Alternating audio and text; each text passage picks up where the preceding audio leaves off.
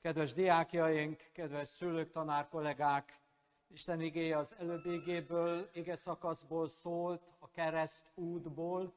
Ehhez olvasom Pálapostolnak a Galata levélhez, eh, Galat, Galáciába írt leveléből, a hatodik fejezet 14. versét. Gyertek, fennállva hallgassuk meg ezt a verset. A Galata levél 6. fejezetének 14. verse így szól, én azonban nem kívánok mással dicsekedni, mint ami Urunk Jézus Krisztus keresztjével, aki által keresztre feszítetett számomra a világ, és én is a világ számára. Amen. Foglaljuk el a helyünket. Kedves harmadik bések, nagyon szépen köszönjük az éneket, a furuját, és mindazt, amit elmondtatok az Istenről, teljesen igazatok van. És én arra gondoltam most, hogy én kérdezlek benneteket, és hát felelni nem kell csak jelentkezni. Jó? Kíváncsi vagyok, egy kicsit, kicsit kíváncsi vagyok. Az első, amire kíváncsi vagyok, hogy van-e olyan közöttetek, aki nem hódmezővásárhelyen, hanem Mátéjon, Békés Valahol? Jó, akkor hagyj kérdezzem meg, és emelje föl a kezét az, aki hódmezővásárhelyi. Ah, jó van, mindenki hódmezővásárhelyi. Jó, még egyet hadd kérdezzek meg, csak kíváncsiságból, hogy a Szőnyi Benyámi Református Általános Iskolába jártok mindannyian, ugye? Tegye föl a kezét. Na, itt velem szemben mindenki. Már a padok között lehet, hogy nem. Szuper! Nagyon szépen köszönöm. Na most jön egy nehezebb kérdés. Ti minden reggel elmentek iskolába. Hétfő, kedden, szerdán, csütörtökön, pénteken. Még nem kérdeztem, mindjárt kérdezek.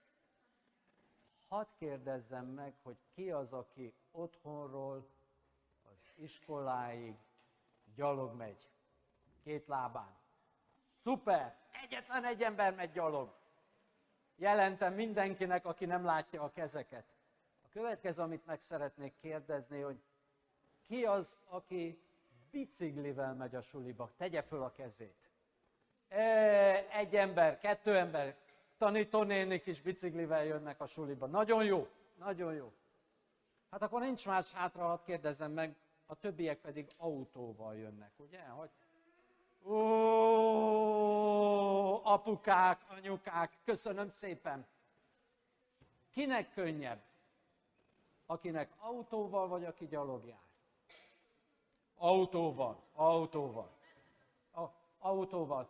Akkor mindjárt még azt is megkérdezem, hogy ezek szerint otthonról a suliig autóval elmenni az 5 perc, ugye? Aha, aha, így van. Akkor még egy fontos van, hadd kérdezzem meg, hogy az emelje föl a kezét, aki egyedül jár már az iskolába, és nincsen aki. Klári néni egyedül jár, meg a másik tanítónéni is. Két tanítónéni egyedül jár, de mindenkinek, mindenki valaki megy vele, nagyon jó. Hadd kérdezzem meg, hogy az, aki egyedül jár, az viszi a táskáját is, ugye? Igen, a bicikli viszi a táskát? Aha. Na jól van, akkor Mennyi ideig tart kerékpárral is, gyalog is, autóval is? 5-10 perc. És meg se tudnátok nekem mondani, ha megkérdezem, hogy kedden találkoztatok-e valakivel útközben, mert mindig ugyanazon az úton jártok. És én szerintem nagyon kíváncsiskodó sincsen az utcán, mert mentek a dolgotokra ti is, lehet, hogy apával, még anyával szót váltottok, hogy megvan-e az uzsonna, megcsináltátok-e a házi feladatot, ilyenek még elképzelhetőek, hogy megtörténnek menet közben, de ami a jó, hogy megy veletek valaki. Ez nekem például nagyon tetszik. És én szerintem ti örültök is, hogy mehettek suliba. Hagy kérdeztem meg, hogy voltatok már doktor bácsinál, doktor néninél? Jó, hát igen. Én is voltam. Képzeljétek el, hogy én is voltam. Hadd kérdezzem meg, hogy olyan szívesen mentetek, mint a suliba, a doktor nénihez? Nem. Nem, ugye? Hát én is így vagyok, tudjátok, hogyha én megmondom nektek őszintén, hogy öreg létemre, hogyha menni kell, én a fogorvosokat. Képzeljétek el, olyan buta vagyok, tudom, hogy megcsinálnak, meggyógyítanak engem, de ilyenek vagyunk mi emberek. Tudjuk, hogy meggyógyítanak, de ahogy mondja a közmondás, hatakörrel is alig lehet elhúzni minket az orvoshoz, azért, hogy megvizsgáljanak. Tudjuk, hogy betegek vagyunk, és én szerintem ti is úgy vagytok, hogy akkor apának meg anyának jobban szorítjátok a kezét, hogyha tudjátok, hogy valami nehéz dolog következik. Akkor, amikor lehet, ki tudja, hogy kapok-e injekciót, fog-e fájni, mi történik velem. Persze tudom, hogy meggyógyítanak, de hát mégis az ember fél, amikor van valami nehéz ügylet. Ez sem tart sokáig, mert ahhoz, hogy elmenjetek autóval, vagy kerékpárral, vagy gyalogosan az orvoshoz, 5 perc, 10 perc, 15 perc, és hát az ember nem is biztos, hogy emlékszik rá. Szeretném nektek mondani, hogy a mai történetünk, amit hoztam nektek, az egy ilyen rövid történet. Egyrészt egy olyan rövid történet, amelyik egy fél órát, egy órát tartott, mint hogyha egy órára bemennétek a suliba, Klári nénivel becsöngetéstől kicsöngetésig. Addig tartott az a történet, amit felolvastam. És ugyanúgy pontosan tudjuk, hogy honnan indul el, és mennyi ideig hová érkezik meg ez az út. És azt is tudjuk, hogy az úton kik azok, akik ott vannak. És az, azt is tudjuk pontosan, hogy mi történt az út elején, és mi történik az út végén. Ugyanúgy, ahogy veletek tudjuk azt, mindannyian tudjuk, hogy reggel fölébredtek, mosakodás reggeli, összepakolás, aztán gyerünk be a kocsiba, rá a biciklire, föl a várak, az iskolatáska, és megyünk a suliba.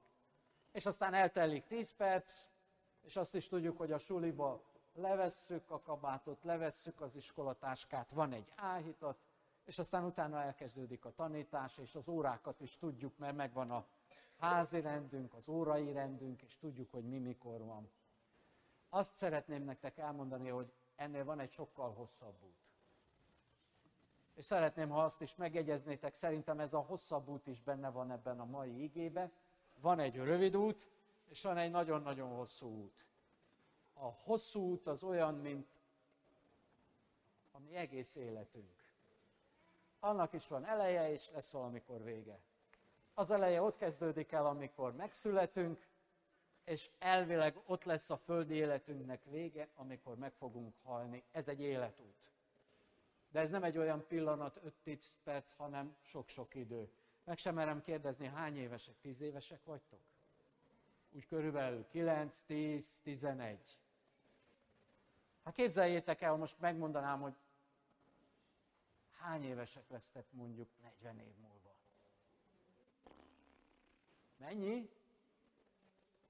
49 éves lesz itt valaki, van, aki meg 50 éves lesz, meg 40 év múlva. Hát én nagyon kíváncsi. Én képzeljétek el, hogy ezt már meg se fogom élni. Én azt se fogom tudni, hogy mi lesz 50 év múlva. Kép, kép 40 év múlva. Képzeljétek el, most ilyen kicsik vagytok, és mi lenne, ha megfordulnánk, ti lennétek olyan öregek, mint én, én 57 éves vagyok, és ti vagytok, én lennék olyan fiatal, mint ti. Hát 40 év múlva így fogtok kinézni valahogy, ahogy mi. És tud, tudjuk, hogy mi történik addig? Nem nagyon. Kedves szülők, kedves tanárkollégák, ez a mai ige egy kicsit erről szól. Egy rövidebb útról és egy hosszabb útról. És azt gondolnánk, hogy ezen a rövid úton nem történik fontos dolog, pedig kettő dolog legalább történik, és ezt a kettőt meg kell tudni értenünk.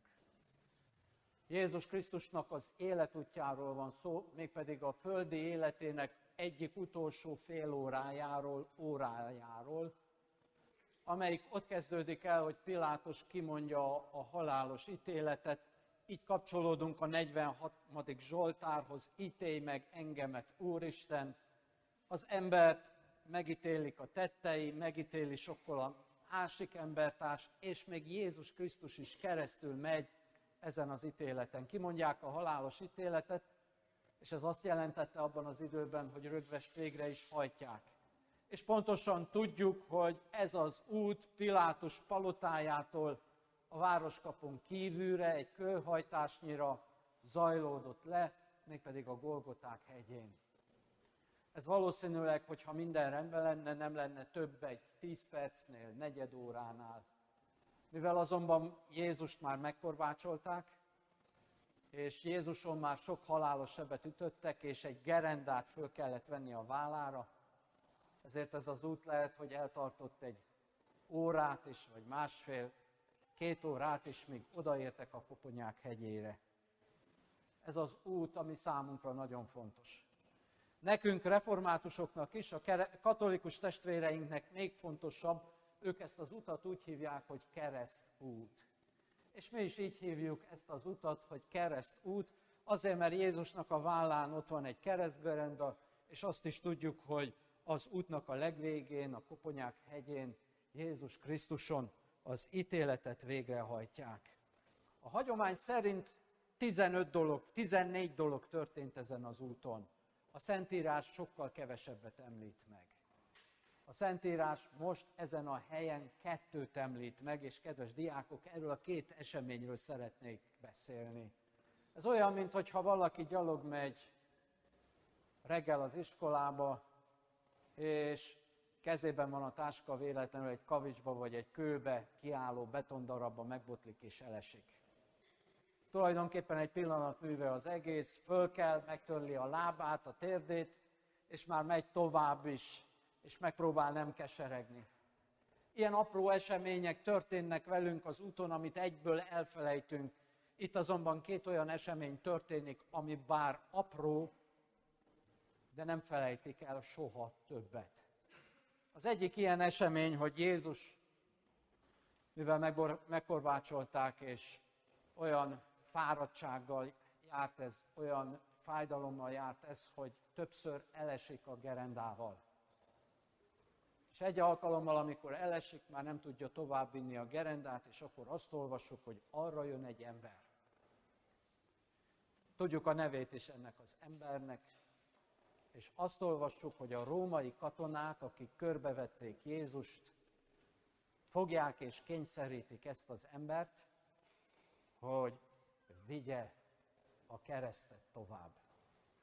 Ezt az embernek a nevét tudjuk, Cirénei Simon, de képzeljétek el, másképp is ejtik a nevét, úgy is mondják, hogy Kürejnakai Simon, ugyanis Ciréne, Kürejnaka, ez egy észak-afrikai város, és azt is gondoljuk, hogy lehet, hogy ez az ember egy fekete ember volt, a bőre fekete volt, de ő jön haza a mezőről, az is lehet, hogy ő egy zsidó származású ember, jön haza a me- mezőről, és nem úgy van, mint mi, amikor megyünk a suliba, hogy senki nem figyel ránk, nagy tumultus van, kiabálások vannak, azt se tudja, hogy mi történik a városba, és egyszerre csak ott terem előtte egy halára ítélt ember, és katonák korbáccsal.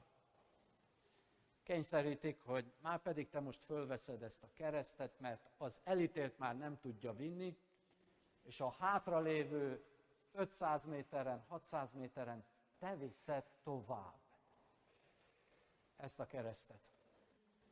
Nem tudom, hogy hallottátok-e, hogy mit olvastam. Azt olvastam föl, hogy kény, kényszerítették.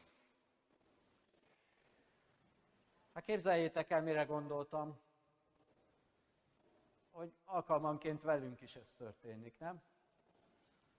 Ha nem a szörnyébe járnánk, akkor senki nem kényszerítene minket reggeli áhítatra, igaz nem korbáccsal, hanem házi rendel, de kényszerítenek bennünket, hogy 7 óra 30-ra, 35-re érjünk be, és legyünk ott. Egy kicsit bátorítunk és bíztatunk, nem korbáccsal, de kényszerítünk benneteket, hogy gyertek el ide vasárnap. Hogy legyünk együtt egy órát. Klári néni biztos sokszor elmondta, hogy jó lenne furujázni, jó lenne énekelni, jó lenne ezt jobban megtanulni, ezt a szöveget, jó lenne szebben, hangosabban mondani. Biztos vagyok benne, hogy nem korbáccsal tette, de abban is biztos vagyok, hogy nagyon-nagyon sokszor elmondta. Kedves szülők, egy kicsit, mintha ilyen kényszerített keresztények lennénk. Hogy ki kell próbálni, hogy mi ez és Jézussal együtt kell menni az úton. Milyen érdekes, azt gondolnánk, hogy Jézusnak kellene a mi terhünket fölvenni, és most egy olyan embert ismertünk meg, aki azt se tudta, hogy kicsoda Jézus Krisztus, és egyszerűen csak ott volt, és kényszerítették őt, a római törvények szerint másfél mérföldre kényszeríteni lehetett egy bentlakost, hogy a katonának a terhét vigye.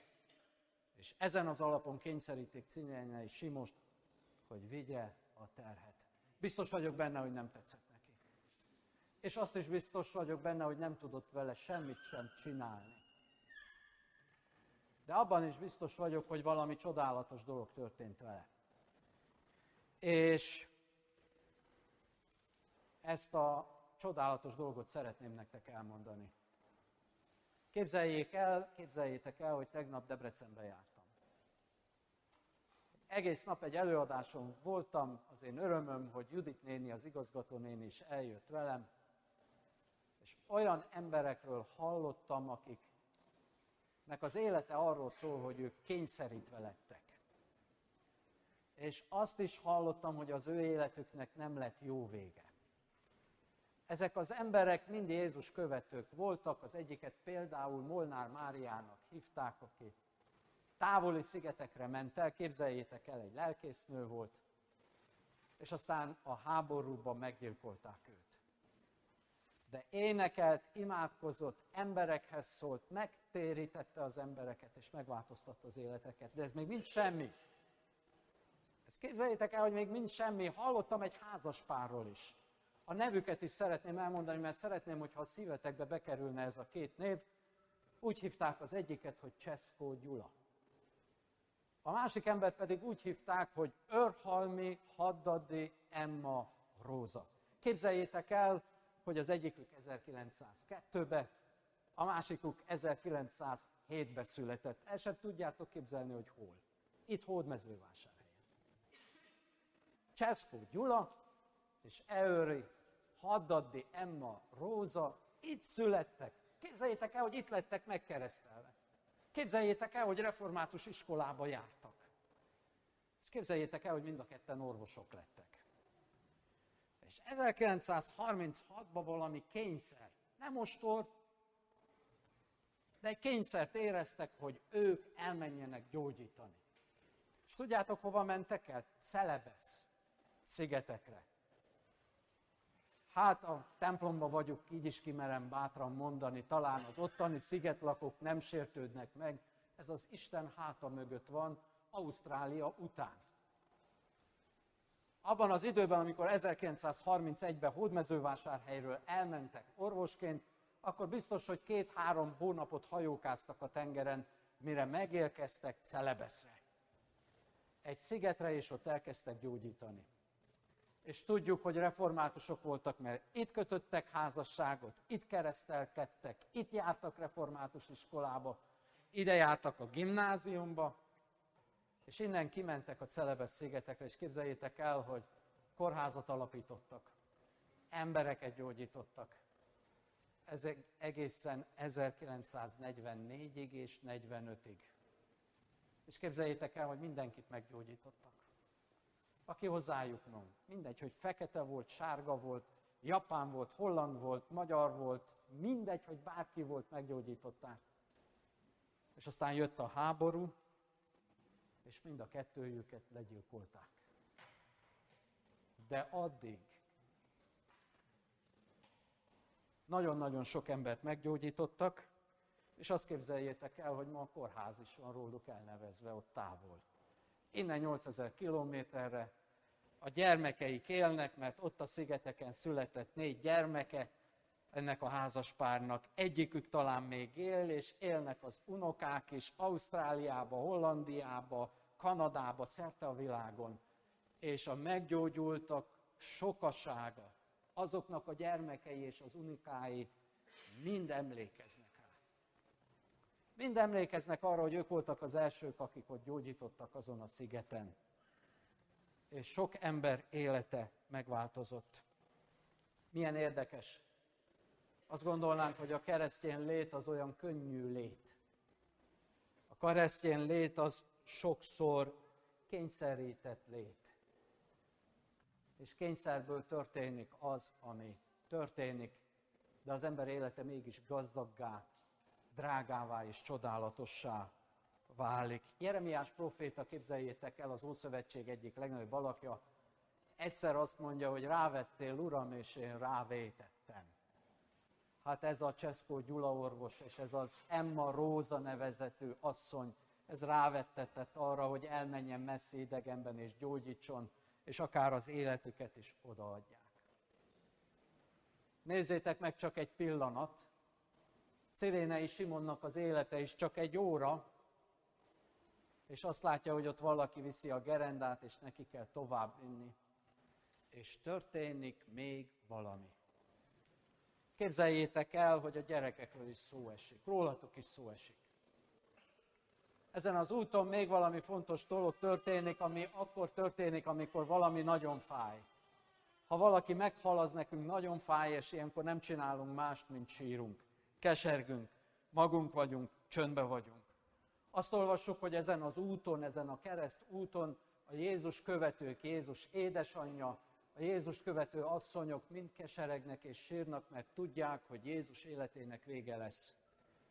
És egyszer csak megáll a menet, és Jézus mond egy mondatot, és azt mondja, hogy ne sírjatok, asszonyok, vagy ha sírtok, ne én érettem sírjatok, hanem magatokért és a gyermekeitekért és az unokáitokért sírjatok.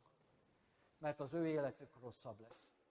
Az előbb említettem, hogy mi lesz 40 év múlva, vagy mi lesz 50 év múlva.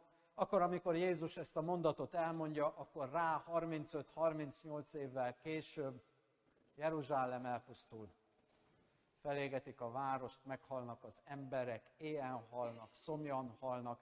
Akik életben vannak, azokat elviszik Rómába, és vadállatok elé dobják őket, és valóvá válik Jézus Krisztusnak a szava, hogy nagyon sok gyermek, nagyon sok fiatal ott pusztul el. De nem csak ezt halljuk a gyermekekről, hanem képzeljétek el, azt olvassuk a másik három evangéliumban, hogy Szirénei Simonnak van két gyermeke. Máté, Márk és Lukács azt írja le, hogy Szirénei Simon jön a mezőről, aki apa Alexandernek és Rufusnak az apja. Úgyhogy azt képzeljétek el, hogy lehet, hogy miközben Cirénei Simon viszi a gerendát, ott van mellette az egyik vagy a másik gyerek, vagy az is lehet, hogy mind a kettő gyermek ott van és látja, hogy mi történik. És aztán képzeljétek el, eltellik 35-38 év, és Pálapostól ír egy levelet Rómába. És amikor Rómába ír egy levelet, akkor a végén elköszön, és azt mondja, hogy köszöntsétek Rufuszt is. És mi azt gondoljuk, hogy ez az a Rufus, aki kisgyerek volt akkor, amikor Jézus vitte a keresztgerendát. Eltelt 40 év, és ő nem halt meg. Eltelt 40 év, és ő nem halt meg. Kedves szülők, felnőttek, egy kicsit ide kell fordulni. Én voltam olyan lelkigondozói gyakorlatokon, ahol holland szakemberek arról meséltek nekünk, hogy a tudomány teljesen szétnyílt. És akkor, amikor az emberrel elkezdenek beszélgetni, akkor először megkérdezik azt, hogy mi történt a nagyszülővel. Föl tudja ezt sorolni a dédszülőket az ember. Mi történt az első és a második világháborúban. És azt mondják, hogy ha az ember nem is éli meg, de az, amit ő átél, az a génekben, így vagy úgy tovább száll, és az unokákban és a dédunokákban, ahogy a tíz parancsolatban olvassuk, harmad és negyed íziglen. És ahogy a tíz parancsolatban olvassuk, ezer íziglen megmarad. És mi így vagyunk itt gyermekként, és talán hálásak lehetünk a szívünkbe, hogy mi azért lehetünk itt, mert voltak szüleink, akiknek talán volt találkozása az Istennel.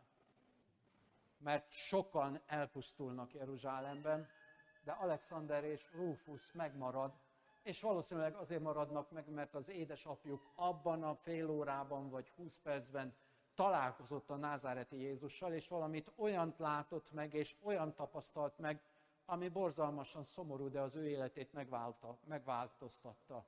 És a gyermekeinek is az életét. Tudjuk azt, hogy az első keresztény gyülekezeteknek legaktívabb tagjai lettek Alexander és Rufus.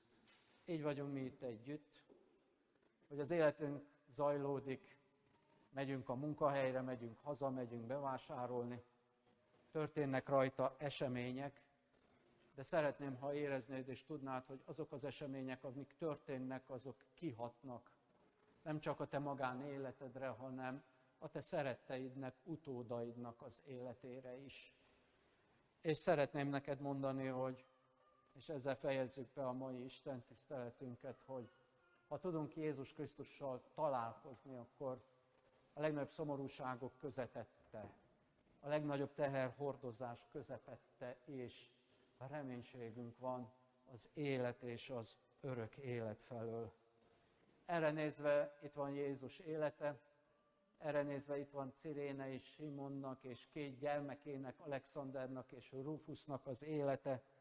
Erre nézve itt van a 80 éve elhunyt Molnár Máriának az élete, vagy a jövőre 80 éve elhunyt vásárhelyi orvos házaspárnak, Cseszkó Gyulának és Örhalmi Hadadélma Rózának az élete. Isten áldjon meg bennünket, hogy mi is érintettek legyünk, mi is kényszerítettek legyünk. A katonák kényszerítik Cirénei Simont, amikor odaér a Golgotai kereszthez, a Golgota hegyéhez, akkor ő elmehet. Ő el is megy. Mi csak 6-8 éven keresztül tudunk kérni, hogy gyertek ide. És aztán utána elvileg szabad az út. De szeretném mondani, hogy Jézus Krisztust, akit a keresztre szögeztek, az megkötözte Cirénei Simont egy életre, és az életet jelentett neki is, és az ő gyermekeinek is. Amen.